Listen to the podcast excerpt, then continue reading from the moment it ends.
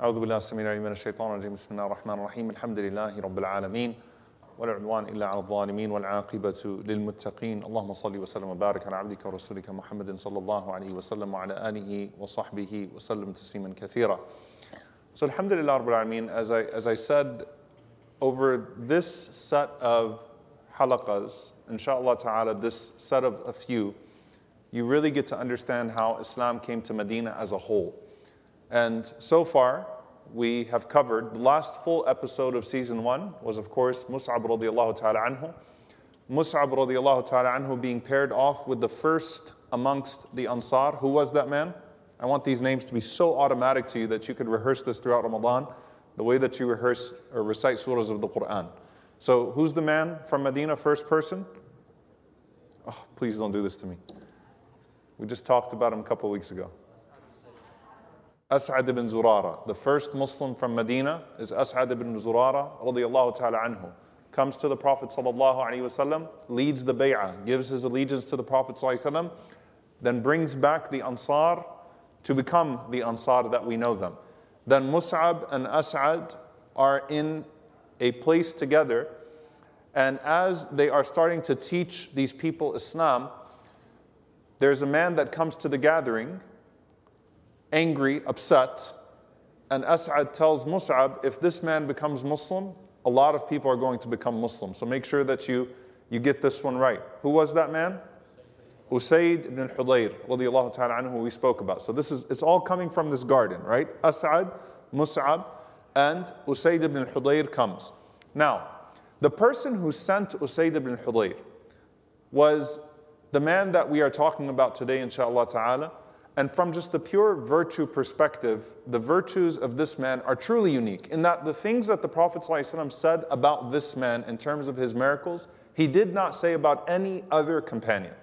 You know, when you talk about the firsts in terms of the first achievement or the first person to do this or that, there are many of those, but there are very few people who have these virtues that are unique to them, and the Prophet ﷺ did not mention them for anyone else, and that is the man that we're talking about tonight, Sa'ad ibn Mu'adh radiallahu ta'ala anhu.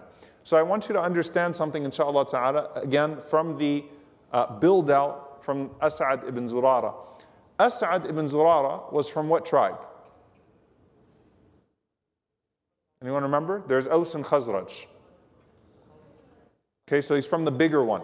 Which one was the bigger one? Khazraj is the bigger one. So As'ad is from Khazraj.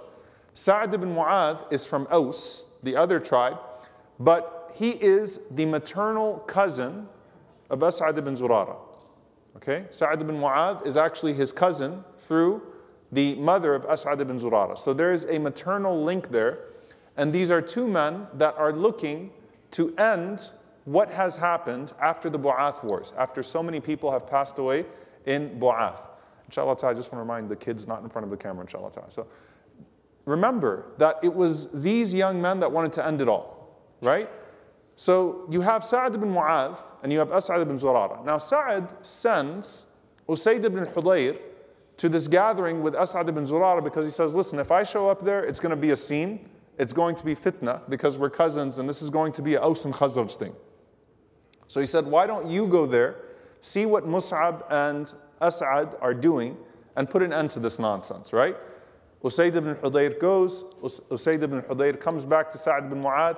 Sa'ad ibn Mu'adh looks at him and says, Wallahi, he's coming back to us with a face different than the one that he left with. Something happened to him. He's been transformed. Now, this is where we enter into the picture of this man, Sa'ad ibn Mu'adh radiallahu ta'ala anhu. So Sa'ad ibn Mu'adh, as we said, is from the Aus tribe, from the Aus tribe. And he is the son of a man by the name of An-Nu'man. So Sa'ad ibn Mu'adh ibn Nu'man. So Mu'adh ibn Nu'man, who was, of course, one of the leaders of the tribe, uh, died prior to this incident. So he is someone that has perished in the battles that took place before. Remember, this is the case of all of these Ansar. On the mother's side, he's the, uh, the son of a woman by the name of Kabsha bint Rafi', and she was from one of the Jewish clans, Banu al-Harith, of the Khazraj tribe. Okay? So his mother was from Khazraj, and this is again where you start to see the relationships taking place. Now, he is married to a woman by the name of Hind bint Simak, and this was uh, the widow actually of his older brother Aus, who was named Aus, who passed away. And they had two sons, Amr and Abdullah. Uh, his son Amr, remember we said As'ad ibn Zurara, his lineage uh, did not continue.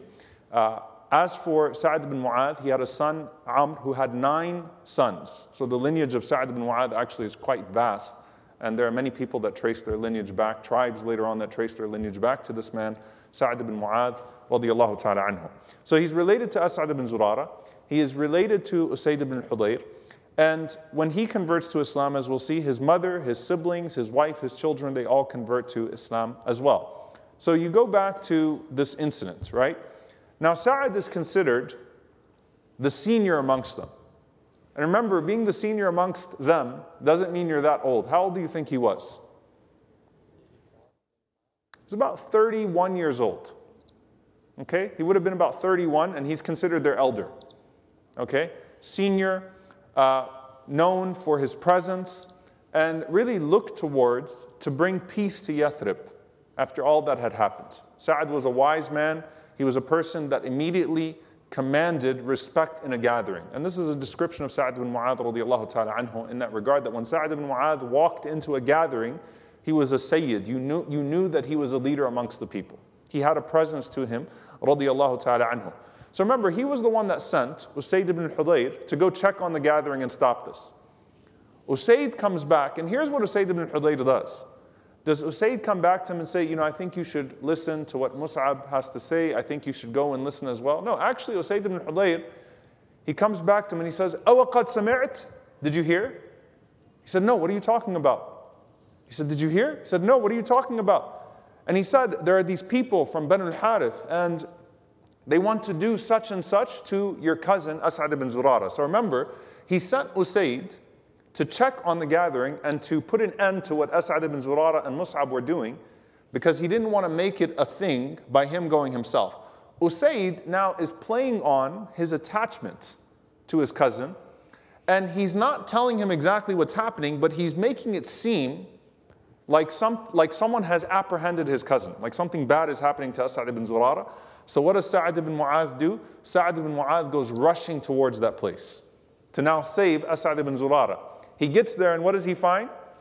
He finds As'ad ibn Zurara with Mus'ab, radiallahu ta'ala anhu, and they're still teaching the people Islam. Mus'ab, who just, you know, you know, just earlier that day, Usayd was coming with his sword to, or, or his spear to take care of him and angry. And As'ad ibn Zurara said, That man is coming. This is a Sayyid from his people. If you, if you do well with him, then a lot of people are going to become Muslim. Now you've got Sa'ad ibn Mu'adh walking towards Mus'ab, angry as well, wanting to do harm to him. And Asad is like, this man is even higher up, right? So know how you're going to approach this man, be patient. And Sa'ad ibn Mu'adh just makes the assumption that Mus'ab is part of this plot against Asad. He comes into the gathering angry. What is going on? Mus'ab radiallahu ta'ala anhu says to him, Nothing is wrong. Why don't you have a seat and just listen to what we have to say? And if you don't like what I have to say, then I'll be out of here. But at the same time, just give it a chance. Sa'd ibn sees that As'ad is okay, and Mus'ab has won him over already. He puts his weapons down, he sits down, he listens to him. Sa'd ibn says, This is beautiful, how do I become Muslim? So Sa'ad embraces Islam right away. All right, so Mus'ab has won over in that same span of time, right? Usayd and now Sa'ad ibn Mu'adh radiallahu ta'ala anhu. So Mus'ab explains to him the process Sa'ad radiallahu ta'ala anhu goes, he does ghusl, he comes back, he takes shahada, he prays two rak'ahs, and then he goes back to his people. SubhanAllah, when he comes back to his people, they say about him, Sa'ad is coming back to us and his face has changed. like, what's happening? We keep sending people over there and they're coming back with their faces changed. Like the same look on his face that Usaid had, like Sa'ad is back now and he has that same look on his face. He's come to us with a different expression. Except Sa'ad is going to do a different approach. Okay? Sa'ad radiallahu ta'ala anhu is not going to, uh, you know, take anyone else with him at the moment. Sa'ad radiallahu ta'ala anhu, he stands up and he says, Ya Bani Abdul Ashhal. He calls out to his people. Remember, he's the leader of his tribe. Ya Bani Abdul Ashhal. So they all gather around him. Remember when the Prophet stood on Safa, called his people to him. Just so you can see the difference between the people in Medina at that time and their readiness, right? And what did the Prophet ﷺ do? He called them to remember his qualities. And the Prophet ﷺ has the greatest qualities, as-sadiq al-amin, right? The truthful and the honest one. So he says, Ya Bani Abdul Ashhal. And they say, Labbaik, we're here.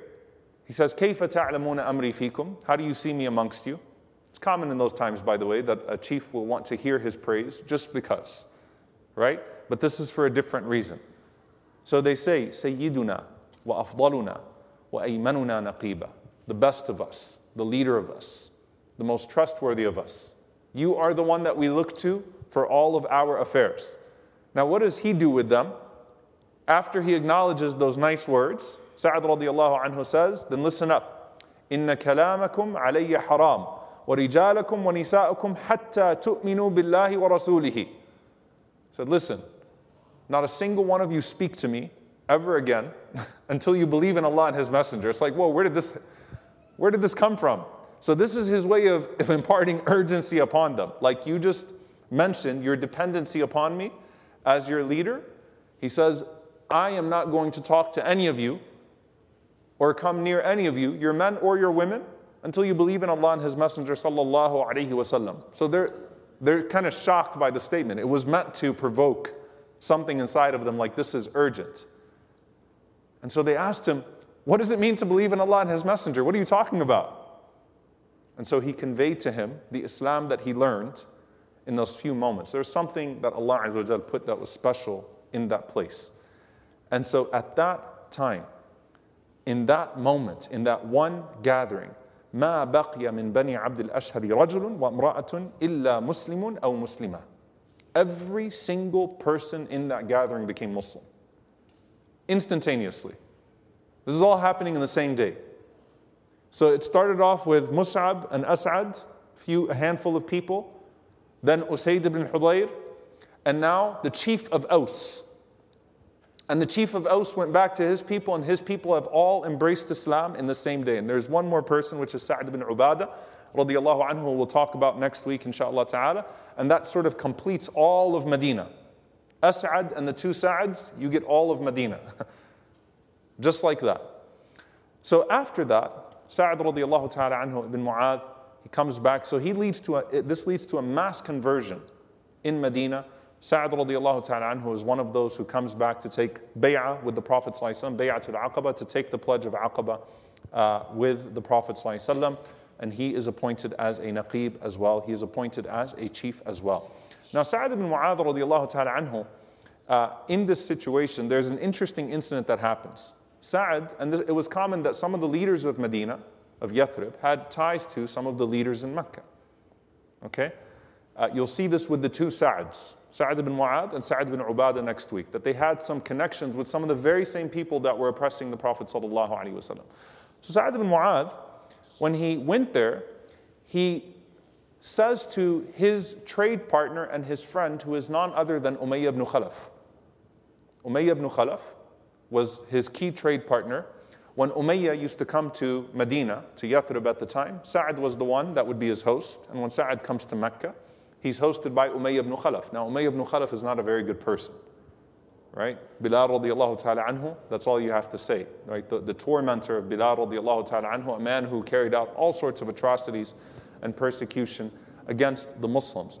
But here, right, Sa'ad is using his alliance and he says to him, listen, he says, what's a time that the Kaaba is empty, that the Haram is empty? Because I want to go do Umrah, right? They're still maintaining that trade partnership. Remember, these people were opportunists at the end of the day, right? Uh, you know, in Mecca, not the Muslims, I'm talking about in Mecca. So he said, Look, give me a time that I can go and do Umrah in peace. Umayyah, who's stopping Muslims in Mecca from doing Umrah, right, from worshiping Allah and persecuting them, he says, Yeah, I've got you, don't worry. So he finds a time for him around Dhuhr, as you can imagine. That's a time where it's pretty hot, right? And he says to him, just come on, you can go and you can do tawaf and do what you have to do. So Sa'ad radiallahu ta'ala anhu comes, Umayyah walks out with him. Sa'ad radiallahu ta'ala anhu is doing tawaf, and Abu Jahl comes out. and he calls out to Umayyah, Ya Aba Safwan, who's this person? So Umayyah ibn Khalaf says, he's Sa'd ibn Mu'adh, like calm down. Abu Jahl looks at Sa'd and he said, You think you can walk around in safety in Mecca after having given safety to our fugitive? You go and you shelter our people that have fled from us, and you think you can uh, do tawaf around our Kaaba here when you shelter these people who have changed their religion and you support them, you claim to be from their supporters. And he says, Wallahi, if you weren't with Abu Safwan, meaning, meaning Umayyah, he said, I'd make sure that you never, your family never sees you again. Sa'ad radiallahu ta'ala anhu, he stands up and he goes up to Abu Jahl and he says to him, Wallahi, if you tried, if you dared to try to stop me from making tawaf, he said, I would stop you from something that is even more valuable to you. He said, I'd cut off all of your trade caravans to Asham. Your trade would go nowhere. Caravans would be done. So they get in each other's faces. They're about to fight. Umayyah now has to show his loyalty to Mecca again, right? So Umayyah takes the side of Abu Jahl and he says, لا ترفع صوتك على أبي الحكم. Don't you dare raise your voice on Abul Hakam. They called him the father of wisdom, not the father of ignorance. فَإِنَّهُ سَيِّدُ أَهْلِ, أهل He is the chief of the people of this valley. And then Sa'ad starts to argue with Umayyah, and Sa'ad says to him, to Umayyah, his friend, he says to him, You are a fool for insisting on this way. He says, فَإِنِّي سَمِعْتُ مُحَمَّدًا صَلَّى اللَّهُ عَلَيْهِ وَسَلَّمَ يَزْعُمُ أَنَّهُ قَاتِلُك You know, he said, You know, I heard Muhammad say that he's going to kill you. Umayyah, and remember, these people know that the Prophet ﷺ is truthful. They know he's truthful. They know that what he has is divine. So Umayyah stops and he says, EI?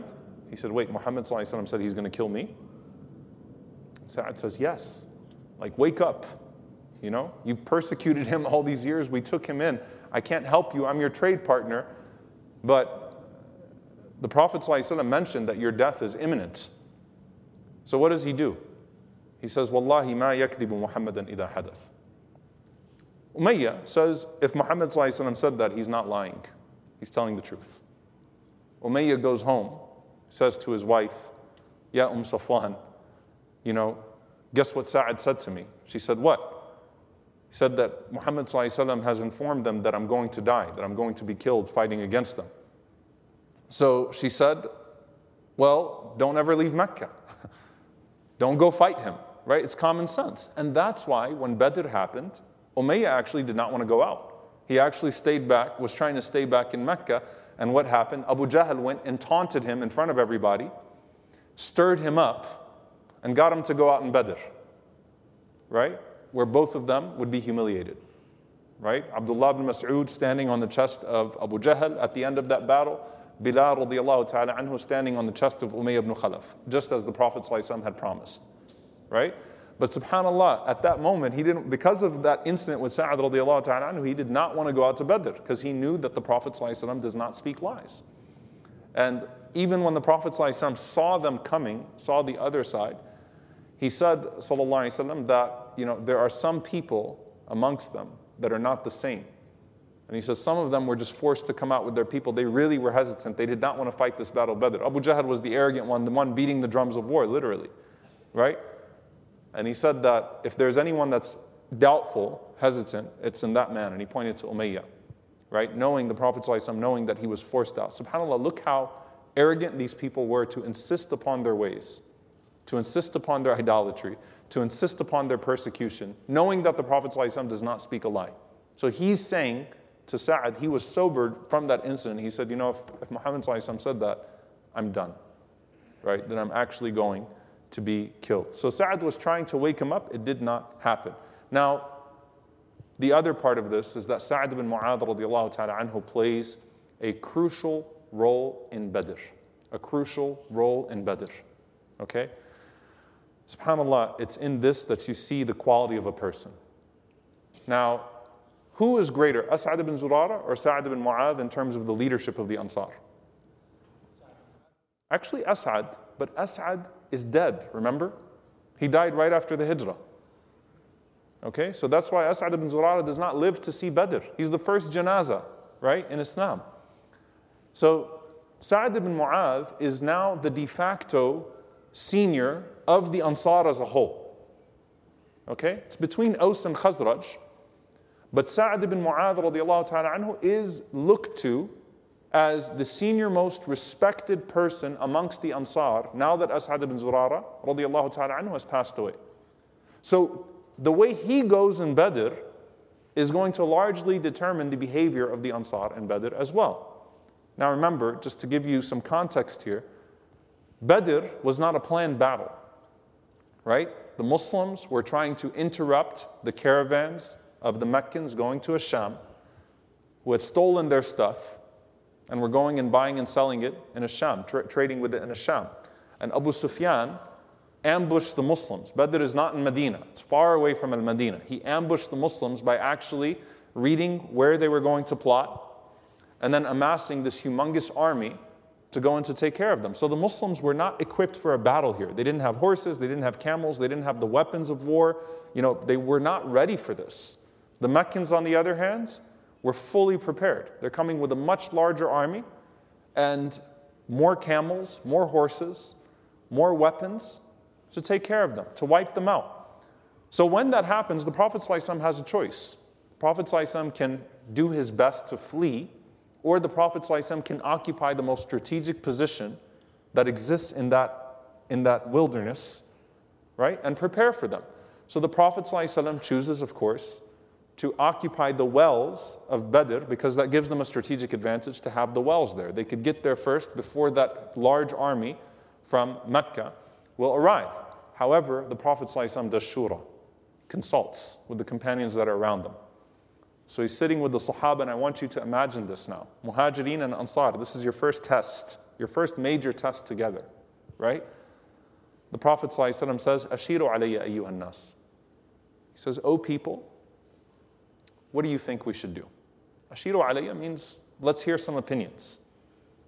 Right? So when the Prophet ﷺ says that, this is where, and I'm going to bring back this incident, Miqdad radiallahu ta'ala anhu speaks, and Miqdad was from the Muhajirin, right? Miqdad is from the people of Mecca. And Ibn Mas'ud radiallahu ta'ala anhu says, شهدت من المقداد بن الأسود مشهدا لأن أكون صاحبه أحب إلي mimma udira bihi. He said there was this incident, that time. I'll never forget when Miqdad stood up, when the Prophet ﷺ was sitting with us in Badr, and I wished I would have done it. Like I would do anything. I trade the whole world to be the one who said what Miqdad was going to say. So he stands up, and if you remember, Miqdad has a booming voice, very you know loud, strong voice, a presence. He said, لا نقول كما قال قوم موسى اذهب أنت وربك فقاتلا We're not going to say the way the people of Musa said, go you and your Lord and fight. ولكننا نقاتل عن يمينك وعن شمالك وبين يديك وخلفك. We're going to be on your right and on your left and in front of you and behind you, Ya Rasulullah. Go ahead, we've got you. So Ibn Mas'ud said, I looked at the face of the Prophet sallallahu alaihi wasallam and he said, أَشْرَقَ وَجْهُهُ وَسَرَّهُ Like the Prophet's face opened up like a big smile. Like subhanAllah, to see that confidence and that, that love and support, but that's ultimately still coming from the muhajirin. It's the people of Mecca. Now, after the fourth, the Prophet still says, Ashiru alayya ayyuhan nas.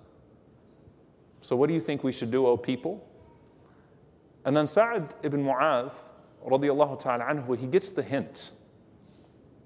He says, Wallahi, لَكَأَنَّكَ تُرِيدُنَا ya Rasulullah. It seems like you're speaking about us, O Messenger of Allah, meaning the Ansar. And the Prophet ﷺ says, Naam, I'm talking about the Ansar. I know I've got the Muhajirin. We've been fighting for 13 years, right?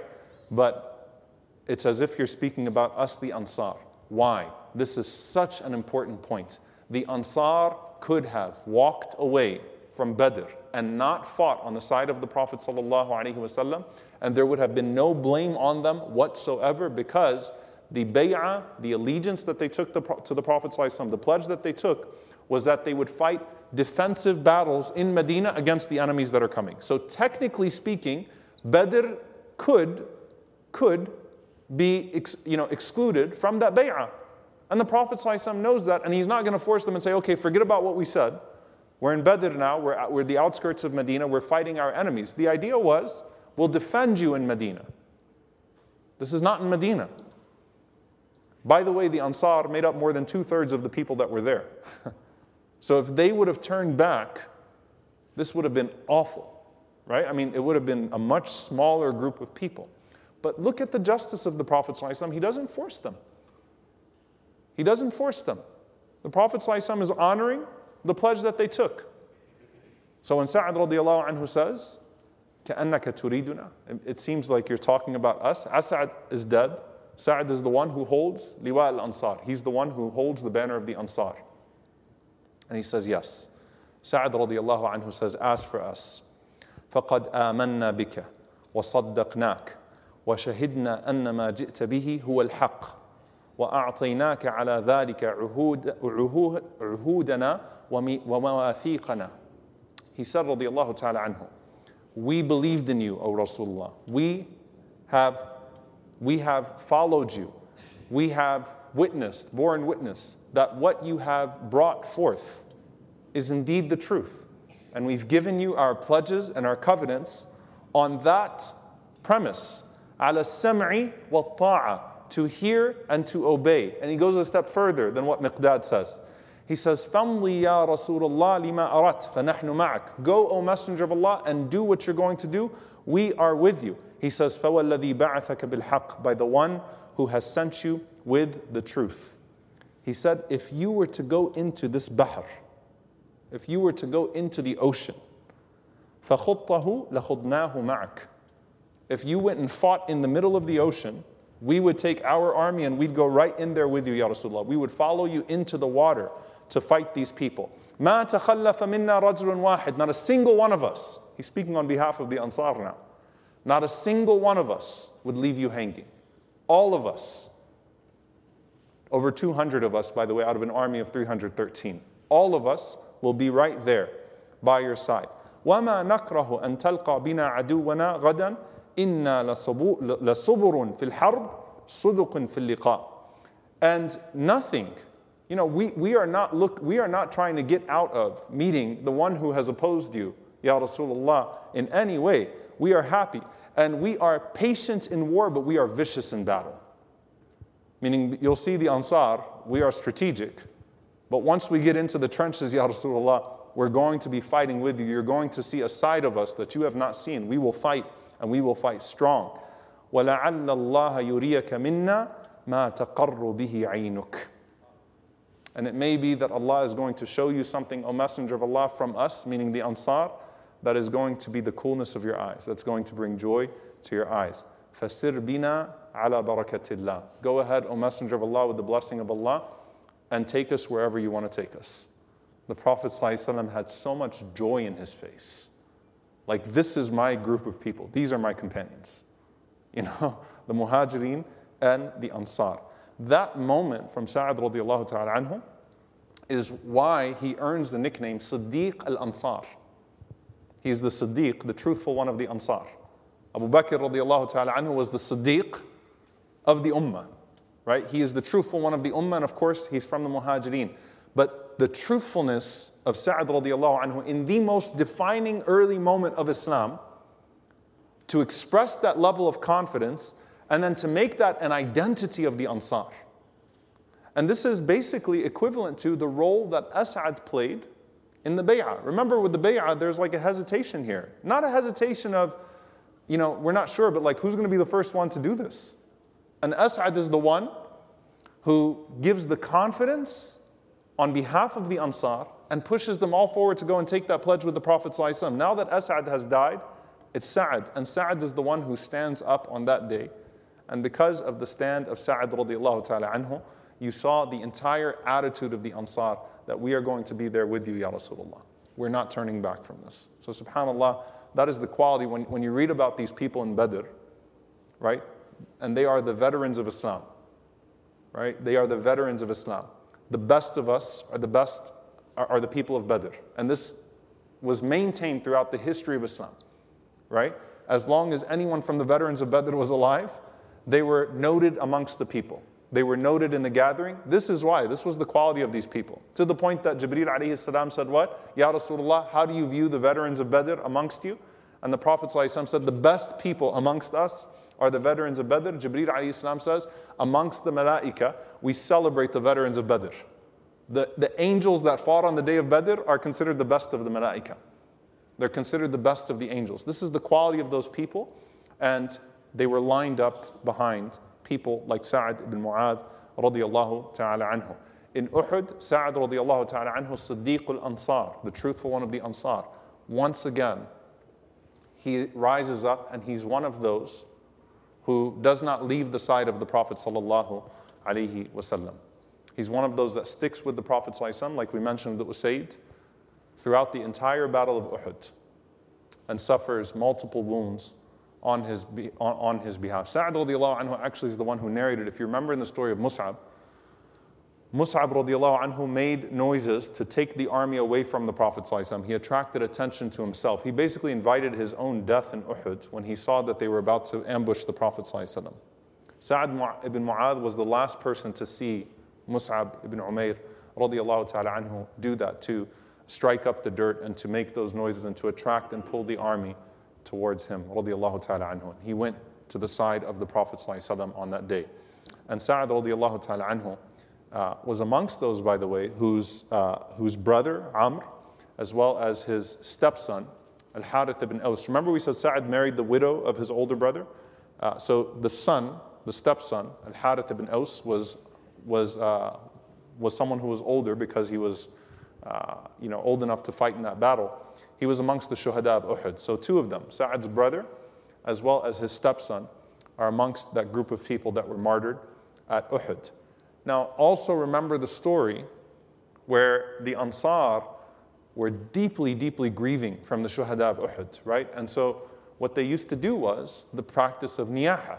Niyaha was to grieve. I mean, literally to, to wail out loud. You would grieve in front of your home. You would call out the name, or you know, you, you would show your anguish at the death of the person that you lost. And at that time, niyaha had not yet been made haram. And if you remember, who was the Prophet ﷺ most sad about after Uhud? After Uhud? Hamza radiallahu ta'ala. Sa'ad was the one who saw the Prophet ﷺ come out and he saw the Ansar, their families in the streets of Medina, all crying over their dead ones. And the Prophet ﷺ put his head down and he said, Where are the Bawaki? Where are those who cry over Hamza? Sa'ad was the one who noticed that and who heard that and Sa'ad, I'm telling the Ansar were such different people, subhanAllah. You, you have to love them for Allah. It's a ibadah, so you have to go into Ramadan with this, honestly, right? Sa'ad was the one who gathered the Ansar then in front of the house of the Prophet wasallam, and they all started to cry over Hamza. Right? To show the Prophet your pain is our pain, Ya Rasulullah. We're in pain over our loved ones, but we know what Hamza meant to you. We too are going to come and we're going to cry uh, by your side. And after that, niyaha was made forbidden, and the scholars say that's one of the honors of Hamza radiallahu ta'ala that he was the last person in Islam that it was permitted for, that the people would, uh, would, would lament him in this fashion and weep uh, loudly at his death. So he's played a pivotal role now in the Hijrah and opening up the doors in Al Madinah. He's played a pivotal role in Badr. He has played a pivotal role in Uhud. And his most pivotal role is actually in Al Ahzab. It's actually in the next battle and the last battle that he would be a part of. Now remember, in Al Ahzab now, this is after Uhud, all of the armies have gathered to wipe out the Muslims. Okay? They've come from all over to wipe out the Muslims, and of course, they built the trench, the Khandaq. Now, what makes matters worse, of course, far worse, is that they realized as they built the trench that they were also betrayed from the inside. So they not only had to worry about from the enemies from without, they had to worry about the enemies from within. The Prophet ﷺ comes to know that Banu Qurayza is plotting against him وسلم, and actively coordinating with the outside to attack from this side while they attack from the outside of the trench. This is a catastrophic situation. Catastrophic situation. And this is what Allah subhanahu wa ta'ala mentions إِذْ جَاءُوكُم مِّن فَوْقِكُمْ وَمِنْ أَسْفَلَ مِنْكُمْ وإذ زاغت الأبصار وبلغت القلوب الحناجر Allah subhanahu wa ta'ala mentions, remember when they came to you from every direction and your eyes were, were, were wide in horror and your hearts were in your throats. That's how afraid you were, right? At the situation. Once you know, I mean, you spent all this time trying to build a protection mechanism from those on the outside, and you come to realize that you're actually going to be attacked from the inside as well. The Muslims could not afford a lapse in the trench. It would literally be the end of them, right? Because if the Meccans could penetrate in any way into that trench, they were going to wipe out everybody. And so every part of the trench had to be manned. And they're running out of food and drink, and they're under siege in Medina, and now Banu Qurayza is plotting against them. Now, this situation is particularly close to the heart of Sa'd ibn Mu'adh because Sa'd ibn Mu'adh was the leader of Aus, and Aus had an alliance with Banu Qurayza. So uh, basically, Sa'd radiallahu anhu is very close to Banu Qurayza. He knows them, they trust him. He has been part of holding all of the tribes together, holding this peace in Al Madinah. And now Sa'd radiallahu ta'ala anhu understands that Banu Qurayza has betrayed the Prophet ﷺ and is seeking a way to attack the Prophet ﷺ from the inside. So the Prophet ﷺ, he calls a Sa'dan, the two Sa'ds, Sa'd ibn Mu'adh and Sa'd ibn Ubadah. And the Prophet ﷺ is asking for advice as to what to do. The Prophet ﷺ uh, come, you know, he, he says, you know, what if we were to make a deal, for example, with one of the tribes, uh, Ghatafan, to actually, uh, you know, if they break their pact with Quraysh, then we will give them a certain share of our crops in Al-Madinah.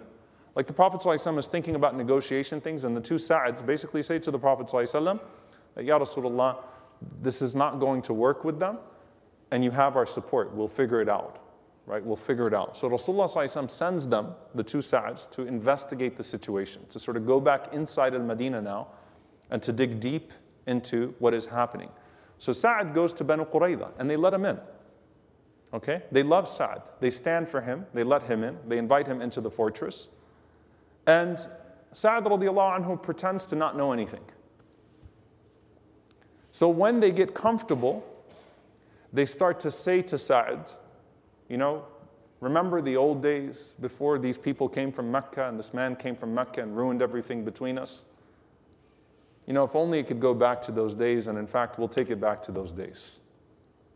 They start to make their threats very clear and sort of, you know, in their comfort with him, they're basically confirming to him that we've got, we've got something up our sleeves, but Sa'ad, like, you'll be okay. We've got your back right? Like, you know, we love you. And remember how it used to be before Islam came and corrupted all of this, before it messed up all of our power structure and all this stuff? Like, you know, let's take it back to the old days. But they're, they're in a way, by even letting him in on that, they're kind of saying, like, don't worry, you know, we'll take care of the, the, the heads, our old friends and our allies in this regard. So Sa'ad just plays along. He doesn't say anything. Comes back, and he says to the Prophet ﷺ, or he informs the Prophet ﷺ what had happened. Now, subhanAllah, that was actually prior to the moment that Banu Qurayza started to actually attack. And uh, there are a few things that happened there. The women were, in the, were, were, were actually in a fortress, right? So the women and the children were the first, the most accessible people to Banu Qurayza at the moment. And Aisha radiallahu ta'ala anha, she was with the mother of Sa'd ibn Mu'adh. Sa'd ibn Mu'adh comes to visit his mother, and as Sa'd is leaving, Aisha radiallahu ta'ala anha, she says, SubhanAllah, I remember saying to his mom, I wish he wore armor on his arms as well. Because Sa'd was wearing a bodysuit, but his arms were exposed. His, the, the shield, the armor that he was wearing, the body armor that he was wearing was sleeveless. And Aisha was saying to the mother of Sa'd, I wish he would cover his arms as well, like be a little bit more careful with everything that's taking place. And Allah subhanahu wa ta'ala would decree that he would indeed be struck in the place that his armor was not covering. So Aisha was remembering, recalling those moments in the fortress where she had said to the mother those words. Now, Banu Qurayza, did they try to attack the women? They actually did. They actually did attack the women and children. However, there was one woman that rose, and you can go back and listen to her biography. إنها صفية صفية bint Abd al-Muttalib the aunt of the Prophet ﷺ. Does anyone know who, who's, who was her son? Az-Zubayr, the mother of Az-Zubayr radiallahu anhu. Remember? Ibn Safiya. right? Safiya bint Abdul Muttalib was, was a strong, strong, strong woman, okay? And the Prophet ﷺ used to say about her, Innaha Safiya, right? Like she's something else. She is something else. And you know what? She showed it that day because when Banu Qurayza approached, Hassan ibn Thabit radiallahu ta'ala he's a poet, he's not a warrior. He was with the women and the children. So when they were coming, they're like looking at Hassan ibn Thabit to go do something. Hassan ibn Thabit saying, I froze up, right? As Banu Qurayza is approaching. Safiya, she went behind the door. The first man that came in, she popped him with a pole, and then she picked up his body and threw it out. And when they saw the man's body thrown out, they all ran away because they thought that that the army was actually there in the fortress, that they read their plot and that they foiled it, and they thought there was probably going to be a bunch of warriors there. It was just Safiya bint Abdul Muttalib ta'ala anha that averted that crisis, right? But the point is, is that, you know, Banu Qurayza had really transgressed every single limit here, right, in, in this treason, in trying to attack the Prophet from inside. And subhanAllah, Sa'ad ibn Mu'adh radiallahu ta'ala anhu, he was, um, uh, as he was, he was uh, leaving, uh, this is where a man by the name of Ibn Ariqah, Ibn Ariqah, uh, threw a spear at him from a distance, and it struck him in his arm. Okay? And when it struck him in his arm, he says, خُذْهَا مِنِّي وَأَنَا ibn Ariqah. he said, Take it from me, and I am the son of Ariqah. Ariqah, of course, means sweat. Ariq means sweat. So Sa'ad radiallahu ta'ala anhu responded, he says, Ariqah bika fin nar, may you sweat in hell. But that strike to his arm uh, obviously popped something because they said that the blood started to squirt. Uh, from, it's from the upper arm of Sa'ad radiallahu ta'ala anhu. So it struck something that was significant. And Sa'ad radiallahu anhu basically started to bleed out. Okay, from the strike. Now, subhanAllah, in that moment he could have died. But his dua was very interesting. I want you to listen to his dua. And this is just the sidq, the truthfulness of a man. As he's struck and as he's, you know, reasonably about to die in that moment, and the people are coming to tend to him and try to patch him up and keep his life, he looks up and he says, Allahumma, O Allah, in kunta abqayta min harbi Qurayshin shay'a, if you have willed that there is still any battle left with Quraysh, فَأَبْقِنِي لَهَا Then let me live to see that battle. فإنه لا قوم أحب إلي أن أجاهدهم من قوم آذوا رسولك وكذبوه وأخرجوه. said, I would not love to fight a people more than them because they hurt your prophet and they expelled him from his land and they belied him. SubhanAllah, he's saying, Ya Allah, I'm about to die, but Ya Allah, if there is anything left with those people, this is his love for the Prophet. ﷺ. Right? This is not ego. Th- these people used to kill each other over what? The names of their tribes. Right? He's saying, if there is anything left from fighting Quraysh, Ya Allah, let me live to see the very last battle with Quraysh because of their hurt for the Prophet. And Allah would will it, by the way, that there would be no more battles with Quraysh after this, right? After Khandaq, that was it. It's Hudaybiyah, it's the Fath, and that's it. So Allah would will it as such. And then he says, Allahumma wa in kunta qad wada'tu al-harba baynana wa baynahum. And oh Allah, if you have decreed that our war with Quraysh is over, then he says, فَجْعَلْهُ لِي shahada, then let this be my moment of shahada. But, I mean, look at all of these conditions he's placing in his dua. He says, وَلَا تُمِتْنِي حَتَّى تُقِرَّ عَيْنِي مِنْ بَنِي قُرَيْظَةَ Do not let me die until I see the judgment of Bani Qurayza with my own eyes. This was his people, and this is you know, the tribe that he had an allyship with that betrayed the Prophet ﷺ from inside. So, from his love of the Prophet, ﷺ, basically saying, Ya Allah, I want to go as a shaheed. But he's, I mean, most of us, we just ask for shahad and that's it, right? But the Siddiqun, subhanAllah, these people like Umar radiallahu ta'ala anhu, look at their level of dua. Ya Allah, let me live to see the battle with Quraysh if that's still going to take place. And if it's not, then let me live to see the judgment of Banu Qurayza. After that, Sa'ad radiallahu ta'ala anhu became extreme. I mean, he was basically immobilized from that, that wound, right? And they set up a tent for him in the masjid of the Prophet. And Rasulullah used to go and visit him every single day. And he would stay with him for a long time. He said the Prophet used to rush to his tent, like every day, like it was like the first thing that he wants to do. He'd finish his salah and he'd go straight to the tent of Sa'ad every single day to go and visit with him, to go and to sit with him anhu. And of course, what ends up happening after Khandaq, Jibreel alayhi salam comes to the Prophet and he said that you have put down what you have put down, but we, the angels, are still continuing. وأشار إلى بني قريظة and he told the Prophet ﷺ to proceed towards Banu Qurayza, towards the fortress of Banu Qurayza. Sa'ad radiallahu anhu did not live to actually fight against Banu Qurayza. Uh, of course, we know that the, the famous story that Allah gave the Prophet ﷺ victory after 25 days under the banner of Ali radiallahu ta'ala anhu. But essentially, once the Prophet ﷺ, you know, is granted victory over them, uh, they say to the Prophet ﷺ, they surrender and they say to the Prophet ﷺ, but we want a judge other than you. I mean, what kind of army under siege says we want someone other than you? Like, you know, they, they throw that back at the Prophet ﷺ. And the Prophet ﷺ says that would you be happy with your Halif Sa'd ibn Mu'adh, your ally Sa'd ibn Mu'adh? You want justice? Fine. You, I mean, they committed high treason. This is the highest order of treason. There is no code of ethics anywhere in the world, right?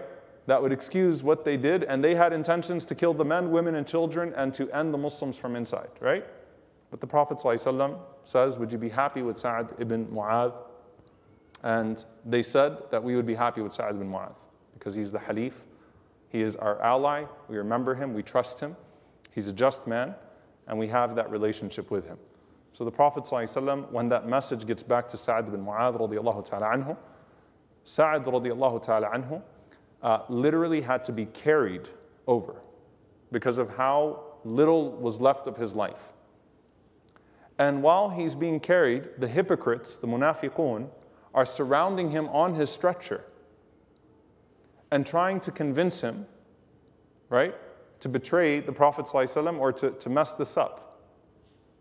And Sa'ad radiallahu ta'ala anhu says, This is not the time and that I will be that I will fear the blame of a blamer. This is not the time I'm going to betray my, uh, my, my, my, position with Allah subhanahu wa ta'ala. So he continues forward.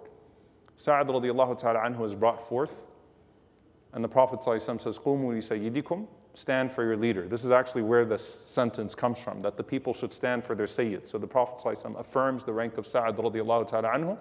The people stand for Sa'ad ibn Mu'adh radiallahu ta'ala anhu.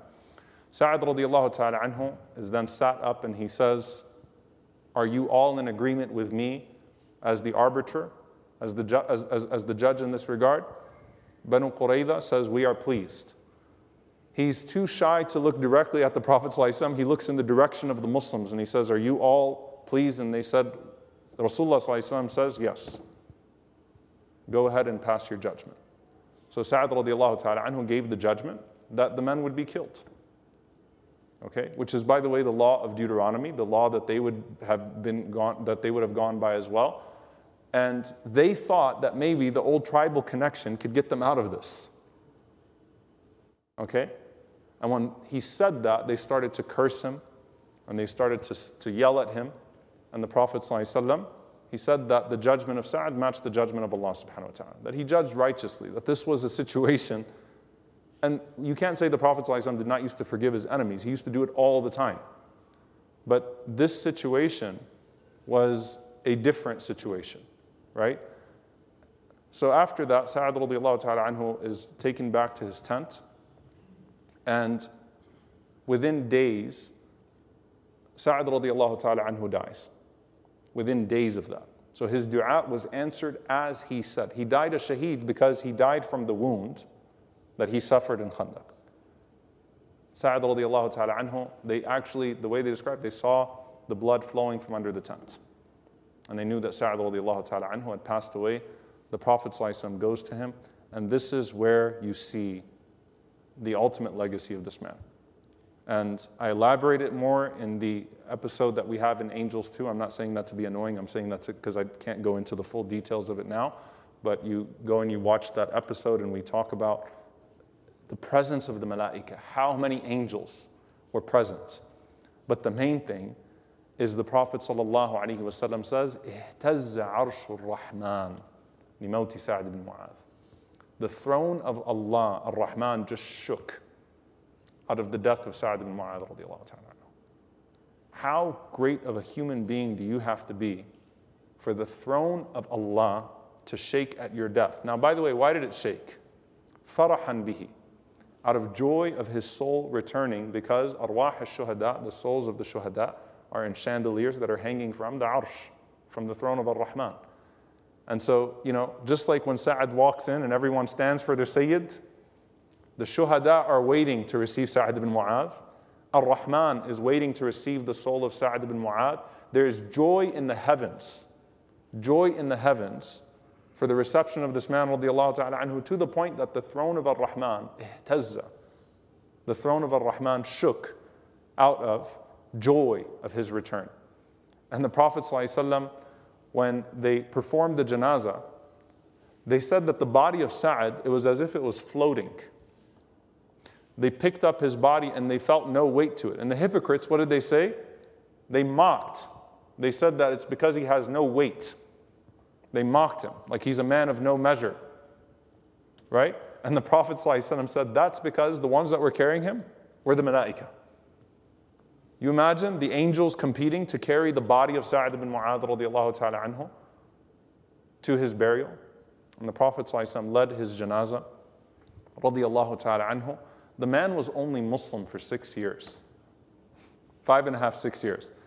And that's the thing, subhanAllah, that it, it is just, it is simply mind blowing to think about the greatness of this man to have been Muslim for that long and to have that virtue written for you like no other person. Sa'id ibn Mu'adh radiallahu ta'ala anhu. I'll give you one more incident. I know that we've gone uh, a little over time today.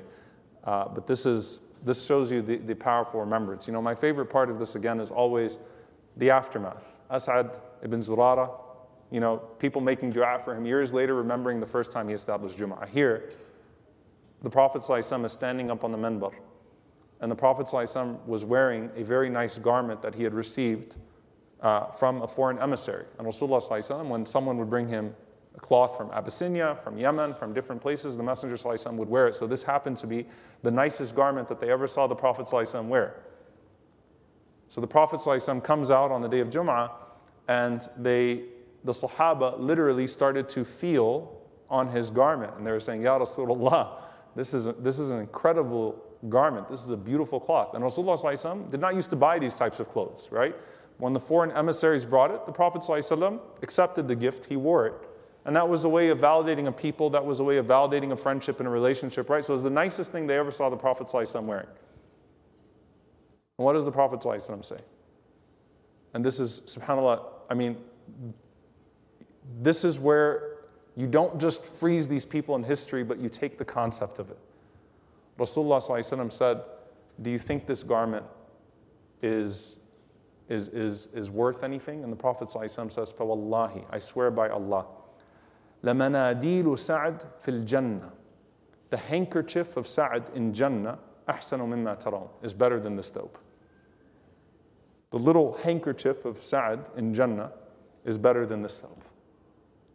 Like, don't get deluded by this stuff right? That man, what Allah has blessed him with, is so much greater than anything else that you could pursue of this world. Prophet ﷺ praising that, reminding us that you seek status with Ar-Rahman, you seek status with the most merciful, the way that Sa'ad ibn Mu'adh did with the most merciful. SubhanAllah, he could have, he could have easily taken a route like Abdullah ibn Ubay ibn. Said, I'm the leader. If, if this man comes, I lose all my claims to leadership, right? Sa'ad ibn Mu'adh had a lot to lose by bringing in the Prophet. He could have reasonably been amongst those that competed for the throne of a kingdom that would be made for Abdullah ibn Ubay bin Salul that he would want to fight. He could have made that claim that I will be the king of Yathrib. And he relinquished that throne for the sake of Allah. And who did he become? The man for whom the throne of Allah shook. If that's not a lesson, I don't know what is. وَالْآخِرَةُ خَيْرٌ وَأَبْقَى And the hereafter is better and everlasting. Radiallahu ta'ala an Sa'ad, may Allah have mercy and be pleased with uh, Sa'ad radiallahu ta'ala anhu. Elevate him, elevate his rank. May Allah subhanahu wa ta'ala allow us to have a fate where we are amongst the righteous souls and amongst those who are in chandeliers hanging from the throne of Ar-Rahman, amongst those whose handkerchiefs in Jannah, whose clothes in Jannah are their adornment that they seek. May Allah subhanahu wa ta'ala allow us to be amongst these companions, amongst the righteous, amongst the prophets. وحسن أولئك رفيقا and what a wonderful companionship that would be. Allahumma ameen. Inshallah ta'ala, next week we'll talk about Sa'ad ibn Ubadah and then you get the whole picture of Medina. So you go into Ramadan, inshallah ta'ala, with a full picture of what brought Islam to Medina. If you know these men, so again, Mus'ab ibn Umair, As'ad ibn Zurara, Usayd ibn Hudayr, Sa'ad ibn Mu'adh, and then one more, Sa'ad ibn Ubadah. Through these five people, Islam completely engulfs uh, the city of the Prophet.